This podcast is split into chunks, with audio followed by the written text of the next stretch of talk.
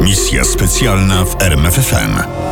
Drzewo Wolności domaga się ofiar, czyli zamach na cara Aleksandra II.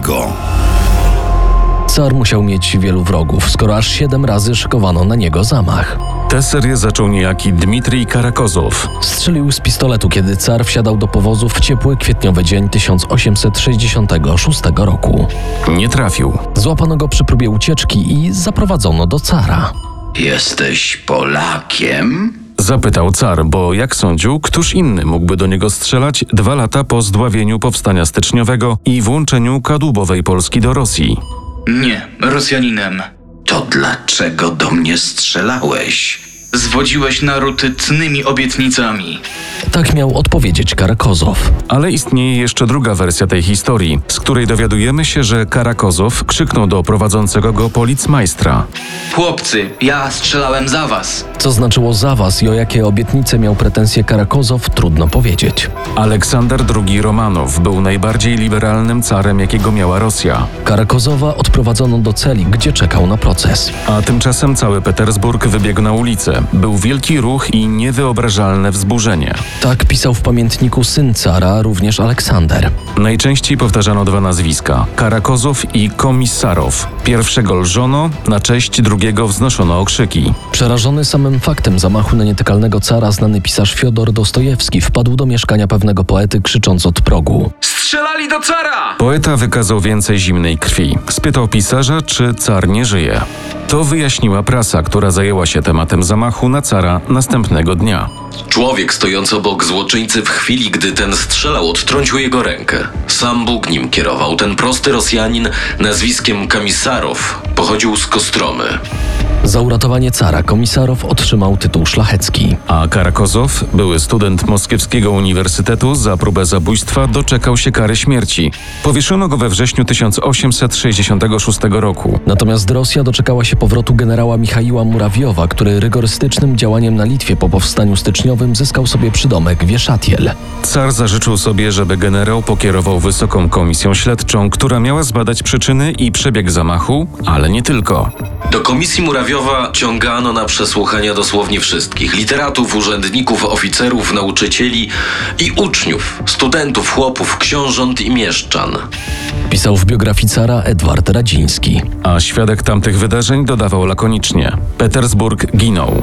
W Rosji skończył się liberalizm. Kosmopolici i wyznawcy europejskich idei, którzy w rozumieniu Murawiowa byli największymi zakałami Rosji, musieli odejść. A jednak mimo tych drastycznych kroków cień nieudanego zamachu nadal wisiał nad rodziną carską i przypomniał o sobie, kiedy car oznajmił carycy.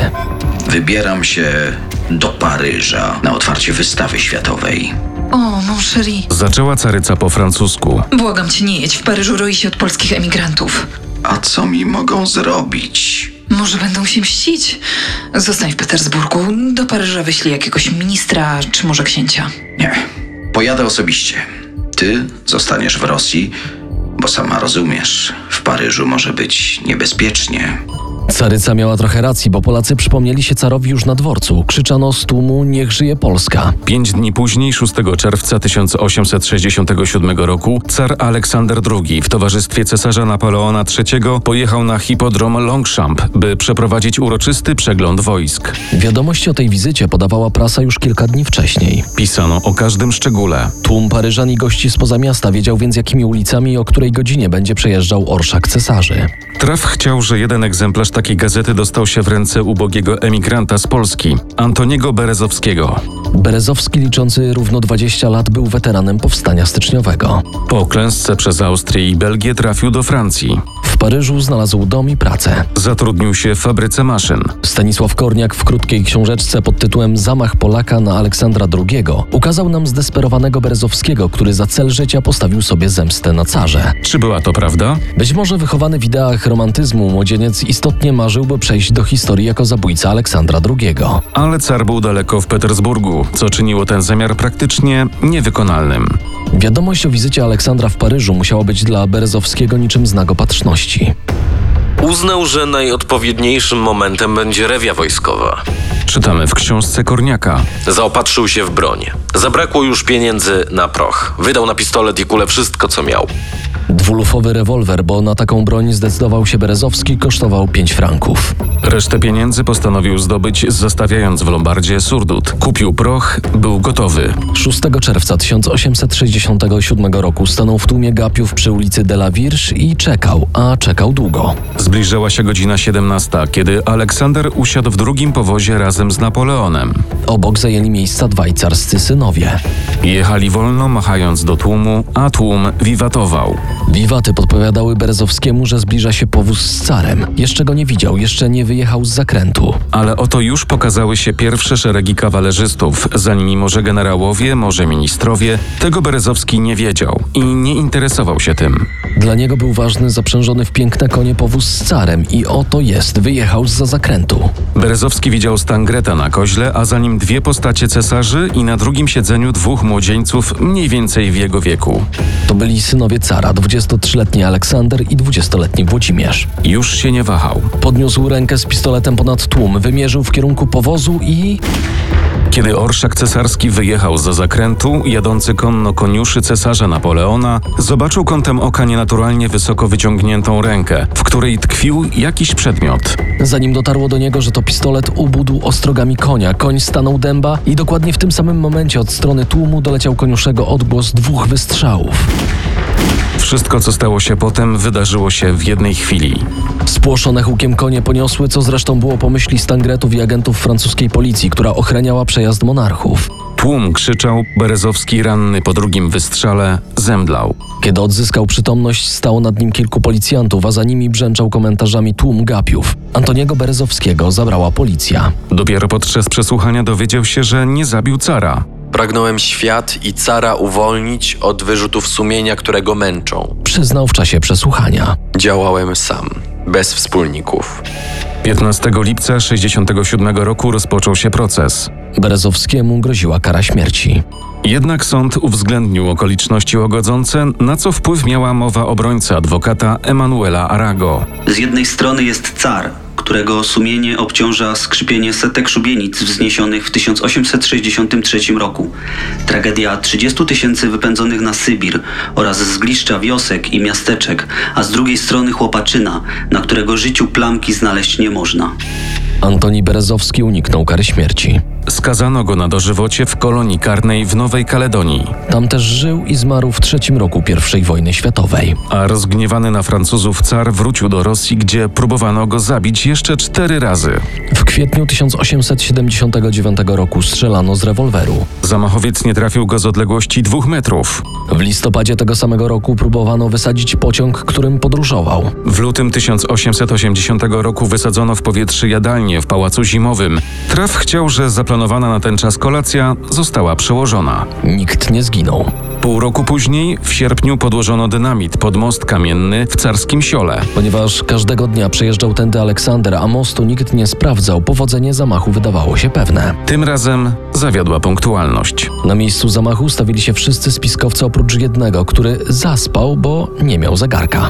Następny siódmy zamach przygotowano staranniej. Zabicie cara za punkt honoru postawiła sobie Narodnaja Wola, czyli po polsku Wola Ludu, organizacja rewolucyjna skupiająca studentów, intelektualistów i robotników. Należeli do niej brat Lenina, Aleksander Ulianow i brat Józefa Piłsudskiego Bronisław oraz Ignacy Hryniewiecki.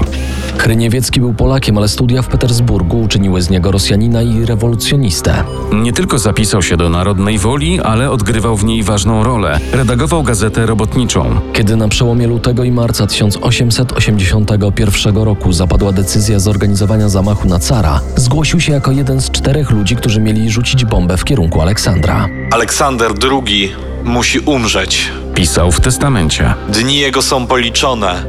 Umrze, a wraz z nim umrzemy my, jego wrogowie, jego zabójcy.